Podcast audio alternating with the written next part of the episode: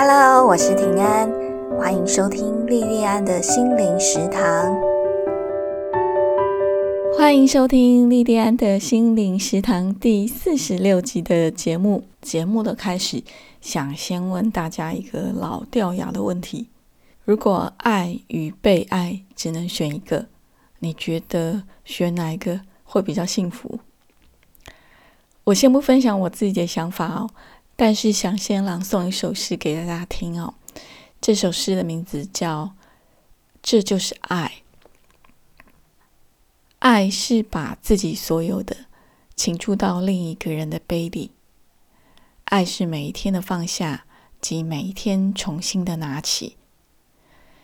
选择每天走上那谗言的山径，为使对方的脚舒适的踏在平坦的路上。爱并非盲目的，却透过对方的眸子看外界。这首是来自一张书签哦，这是大学时代我同寝室的一个学妹送我的。那我在网络上有搜寻过，可是一直都找不到这首诗的资料，所以也就没有办法知道作者是谁。那如果有听众朋友知道的话，请留言告诉我。我一直都非常喜欢这首诗，所以把这张书签放入相框，一直珍藏到现在。从我念大学跟那个学妹同寝室到现在已经二十几年了。这二十几年之间，我搬过几次家。一开始从学校搬回家，跟我爸妈住了一段时间。后来又在大台北的民生社区、景美、淡水一些地方有租房子住过几个地方哦。那我现在是住在淡水，可是我无论搬到哪里哦，这张表框的书签都一直摆在我书桌最明显的地方哦。这首诗讲出了爱里面心甘情愿又甘之如饴的承担哦，爱是需要真正的承担的哦。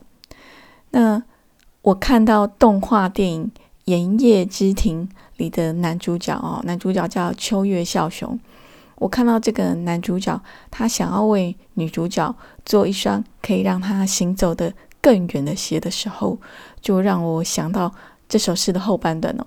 后半段有段是每天走上那谗言的山径，为使对方的脚舒适的踏在平坦的路上。《营业之庭》这部动画电影是新海诚导演编剧跟指导的作品哦。二零一三年在日本上映了。新海诚导演在台湾最有名的作品，大家应该都有听过哈，就是二零一六年讨论度爆炸高的动画电影《你的名字》哦。那相较于《你的名字》这一部动画电影哦，《盐业之庭》的情节简单很多，长度也只有四十六分钟，可是它的画面非常的精致唯美哦，而且它对情感描绘的细腻程度哦。我觉得完全不亚于，甚至于更胜于《你的名字》这一部动画电影哦。我为什么会点开《营业之庭》这部电影呢？就是因为我觉得它实在太美了，美到让我很想把它里面好几个画面都拿来当成电脑桌布哦。《营业之庭》这部作品主要是在描绘一场即将萌生的爱情里，恋爱双方他们里面很细密的心思哦。男主角秋月孝雄，他来自单亲家庭，家里面就只有妈妈，还有他的哥哥。那他的哥哥已经出社会了，哥哥有他自己的生活，没有多久就搬出去了。在他哥哥搬出去之前呢，他妈妈就很潇洒的做自己哦，就离开他的这两个儿子，去跟小他自己十二岁的男朋友住在一起哦。那孝雄那时候才十五岁，念高中而已，就被迫提早长大哦。除了饮食啊这些日常生活都要自己处理以外，他学费也得要自己赚哦。那孝雄的梦想是想要当制鞋师哦，跟制鞋有关的一些专门的书籍啊、材料啊，还有他以后想要上的跟制鞋有关的专门学校的费用，他当然也要自己想办法哦。孝雄喜欢下雨天哦，那他总是会在下雨天的早上翘课到公园的凉亭里面画那个制鞋的，就是画那个鞋子制鞋的图哦。然后那个凉亭里面哦，那个凉亭外面举目所及哦，好，不管往哪里望，四周都是树叶哦。那就在这个凉亭里面，他遇见了平凡翘班的女主角啊。女主角二十七岁，上班族，他的名字叫雪野百香里哦。那春天，日本跟我们一样都很多雨哦，尤其是梅雨季，几乎是天天都下雨哦。在这样子多雨的季节里面，男女主角呢，几乎每天都在凉亭里面遇到哦，然后每天遇到，每天遇到，彼此之间慢慢的就有了一些感情啊，一些特别的感情，然后两个人开始每天都很期待今天下雨。那在这一段两个人从陌生不认识到后来开始有了感情，会想念对方的一个剧情里哦，这段剧情里面。其实他的对话没有很多，可是新海诚很厉害哦。他透过很轻快、喜悦的配乐，还有快速切动的日常画面哦，他们两个个别的日常，还有他们在凉亭里面相见的日常哦。我那时候只是透过这样子的配乐，还有透过这些画面哦，我自己就很明显的感受到孝雄跟百香里哦，我们男女主角之间，他们彼此之间想要见对方的渴望。还有见面之后心里面那种很快乐的那种感觉哦。可是这两个人之间的感情有可能发展下去吗？孝雄说：“百香里仿佛代言了整个世界的秘密哦。”那对孝雄来说，百香里的神秘不只是来自于他对百香里他名字跟身份的位置哦。他认识百香里的时候，他不知道百香里是谁，然后他也没有问他名字哈。那我觉得更核心的关键哦，对笑虫来说，百香里的神秘，这个为什么会那么神秘？那个核心的关键，我觉得是两个人之间年龄跟身份的差距哦。对十五岁的高中生来讲哦，二十七岁的职场人士，那个是很遥远的距离哦。那是你即使很努力、很努力抬头仰望哦，很努力想要看清楚他们到底在做什么，也不容易明白的一个。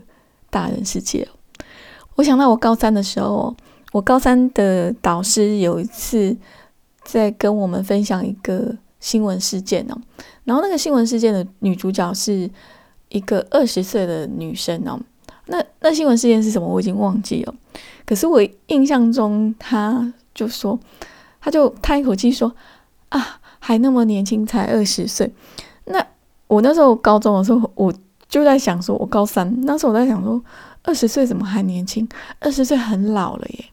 我高中的时候觉得二十岁很老了哦，可能是因为我有这段经历哦，所以我在看笑熊跟这个我们女主角的关系，我就会觉得说啊，对十五岁的高中生来讲，二十七岁真的是很遥远的距离哦。那我觉得对孝雄来讲哦，即使他很早熟哦。他在这段关系里面，他也会对自己比女方年龄小了十二岁，他也会感到自卑哦。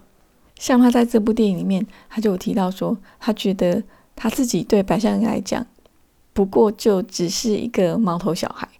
这个还是他还没有发现女主角白香里的身份之前哦。后来有一次，孝雄在学校的走廊里面遇见白香里，然后他才发现说啊。白香里竟然是他就读学校的老师哦，那你想想看，老师跟学生哦，那个距离就更远了。他们在身份上的位阶上的哈，那个距离是更大的哦。那这个身份上位阶上的悬殊，就更加深了孝雄他在这段关系里面的焦虑还有彷徨哦。可是虽然还有这么多的不安全感，非常多的焦虑跟彷徨，可是他又抑制不住他对。百香里的爱慕哦。至于我们的女主角百香里呢，她第一次看到孝雄的时候，她从孝雄身上穿的制服哦，她就已经知道孝雄是他工作的学校的学生哦。那他们第一次见面的时候，在离开以前，他就丢下一句日本的和歌哦，和是那个。和氏民族的和，他就丢下一句和歌。那这段和歌我朗诵给大家听哦。这段和歌是：隐约雷鸣，阴霾天空，但盼风雨来，能留你在此哦。你看多么诗意哦！打雷，然后天气好像要快下雨了，那希望风雨来，可以让你留在这里哦。他其实是要透过这段和歌，暗示孝雄说他是他们学校的国文老师哦。可是孝雄完全都不知道哦。其实不止孝雄不知道他的暗示哦，我在看的时候，我也不知道他这段和歌有特别的用意哦。我也是到了这部片大概中间后面的时候，孝雄他在学校走廊上遇到白香里，我才跟男主角孝雄同一个时间哦，才知道了白香里他的身份是什么。可是整个剧组的用心不只是这样而已哦。百香里对孝雄所丢出来的这一段和歌哦，除了暗示他的身份以外，其实也隐喻了白香里他后来。在这一段情感关系里面的心思哦，然后后来孝雄他再也难以控制他对白香里的那个情感的时候，他后来在那个凉亭里面对白香里背出了这段和歌的下半部。这段和歌的下半部我朗诵给大家听哦。和歌的下半部是隐约雷鸣，阴霾天空，即使天无雨，我亦留此地。就是差不多啊，听到雷声，然后天气也不太好。可是即使没有要下雨，我还是会留在这里哦。哦，你看这个很呼应哦。那其实孝雄他背出的这一段和歌，不只是他对白象里说：“哦，我已经知道你是谁了。”其实也是他对白香里心里那个很浓很浓的情谊哦。那对我们的女主角白香里来说，她在这段关系里面一定也是很挣扎的哦。她在这个雨天的凉亭里面，几乎每天跟孝雄相见的这段期间哦，她刚好遇到职场霸凌哦。你知道职场遇到霸凌，他说那个是连呼吸都觉得沉重哦。这个我完全有感觉哦，因为我有类似的经历哦。那个职场霸凌，那真的会让你觉得说哦，很希望天都不要亮哦，可以不用去上班哦。你光是要踏出那一步，要起床哦，要去上班，那个心里面就无比的沉重哦。那白香里也是一样哦，他就很害怕去上班哦。然后这个被霸凌的压力还让他失去味觉哦。他因为失去味觉哦，就只吃得出啤酒跟巧克力的味道哦，其他的食物的味道他完全都吃不出来哦。可是笑雄那时候常常做早餐给他吃哦。他开始吃得出笑雄做的那些早餐的味道哦，然后也因为笑雄哦，因为他知道笑雄是谁哦，也因为笑雄让他有了踏进学校的力量哦。可是对他来讲，他应该用什么样的角色去面对小熊？是要用学校的老师对学生这样子的一个角度呢，还是诚实的接受他自己内心对孝雄的那个感情跟渴望？去拥抱孝雄对他的情感，新海诚把这两个人在这段关系里面百转千折的挣扎哦，描述的非常非常的细致哦。在这样想爱，可是又很犹豫、很害怕，不知道该不该去爱的过程里面，就让我想到关于爱的这个老问题哦：爱跟被爱，如果只能二选一，哪一个比较幸福？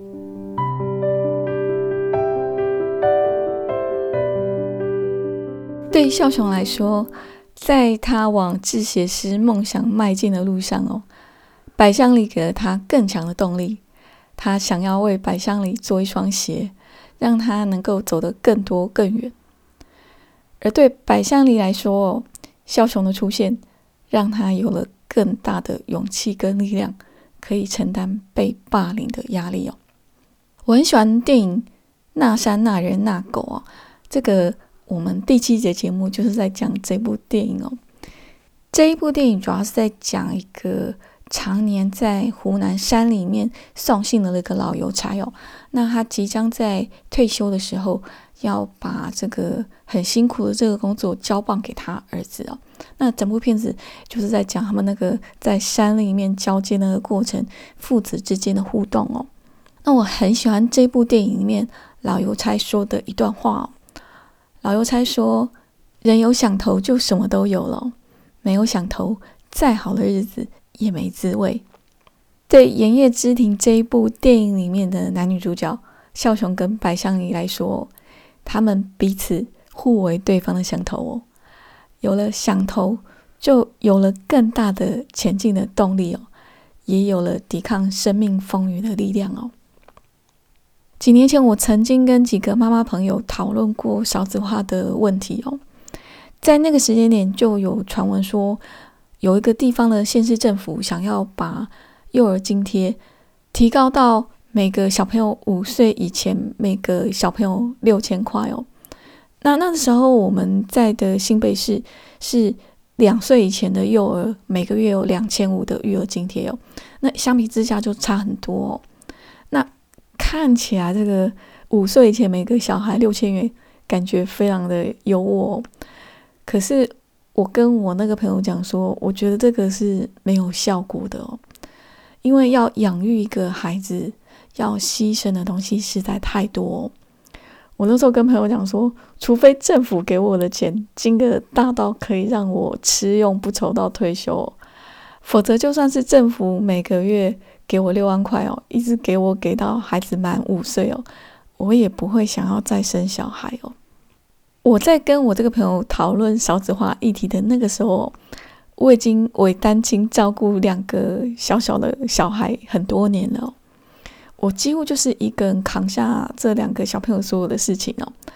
然后你知道，小小的小孩婴儿，然后小小孩那个真的是二十四小时你眼睛都不能离开的。然后这样持续很多年以后，我那个时候整个人非常非常的疲惫哦，疲惫到说我对于我自己是妈妈的这个身份。有非常强烈的回顾当初哦，我觉得我自己干嘛没事找自己麻烦哦，去生小孩哦。那其实我到现在我还是觉得说，要解决少子化的问题，只有给钱是没有用的哦。如果没有办法让职场对育儿更友善哦，你知道小朋友上学之后哦，你要去接小朋友时间不是你可以决定的，你时间到你就是要想办法去接啊。然后还有就是小朋友有时候会有一些灵性的状况，比如说像传染病的时候，你只要一个班上同时有两个小朋友得了肠病毒或流感这类的传染性的疾病哦，你就要全班停课两个礼拜耶。你知道你遇到这种状状况你要怎么办？如果你小孩子停课两个礼拜，这是第一个，你的职场要对育儿更友善哦。然后在孩子还幼小的时候，其实是很需要有专门的人。去付出时间，去专门去照顾哦。那不是每个家庭都会有阿公阿妈这一类的亲人可以照顾哦。很多时候是要家里面要有一个人哦，而且绝大部分都是妈妈要留下来照顾孩子，到孩子上学以后吼。可是妈妈停顿了这段时间之后，回去职场其实是很不容易的。所以二度就业问题也要解决，这个也很重要。那另外就是。小朋友从托儿所、幼儿园到大学的整个教育资源的取得，可以让家长更轻松哦。其实教育真的非常非常的花钱哦，而且很多时候你花钱还不一定取得到哦。我曾经以为少子化之后，我们小孩子的教育资源会更容易取得，可是事实上并没有。一些真的我们眼中看起来还不错的教育资源哦，你也是要很努力、很努力哦。比那个我们当年考大学还要努力为小朋友去争取哦，像这些问题哦，如果不能去解决，不能让家长更轻松的话，那我觉得要让有那个生产能力的年轻人愿意去生小孩哦，我觉得难度还是很高哦。这是我对少子化的问题的看法。虽然我对少子化的看法还是跟当初是一样的哦。可是我对于母职的看法哦，对我自己当一个母亲的看法，我已经有了很大的改变哦。我现在已经正式当妈妈将近九年了，我感谢我自己很用心的生养了两个小朋友哦。这两个小朋友让我亲身体验到生命的奥秘哦。像我是一个很瘦小的女性哦，一百六十公分不到，就一百五十几公分。然后我那时候还没有生小朋友之前哦。我的体重大概就只有大概四十到四十三公斤之间哦，非常非常瘦小。可是像我这么瘦小的女性哦，竟然我的肚子里面可以孕育一个生命哦，而且小朋友从你肚子里面到生出来哦，每一天每一天都有不同的变化哦。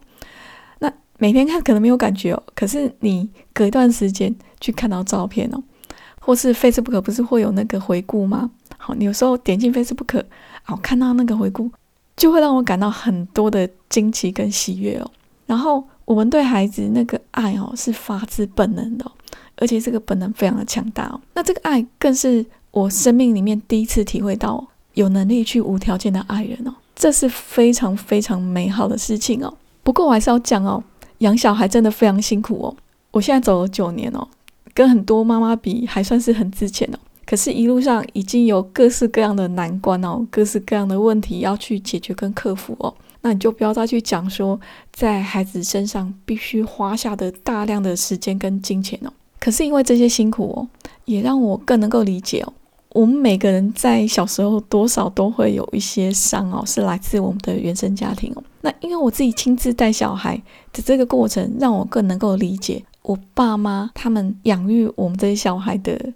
难处跟不容易哦，因为呢可以理解他们的难处跟不容易，所以才能够打从心里面化解掉我自己在成长过程里面，在我自己原生家庭里面受的心灵的伤害哦。虽然养小孩非常非常的辛苦，也非常非常花钱，非常非常的花时间哦，可是孩子让我的生命更丰富，让我可以长出更多更大的能力。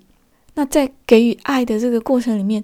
让我深刻的理解到，生命里面有对象可以让你去用心的去爱、去付出，那是非常大的幸福哦。这个付出的这个对象，其实不一定一定要是你的伴侣，或是你的小朋友，或是你的亲人哦。其实也可以是一个梦想，或是一个志业哦。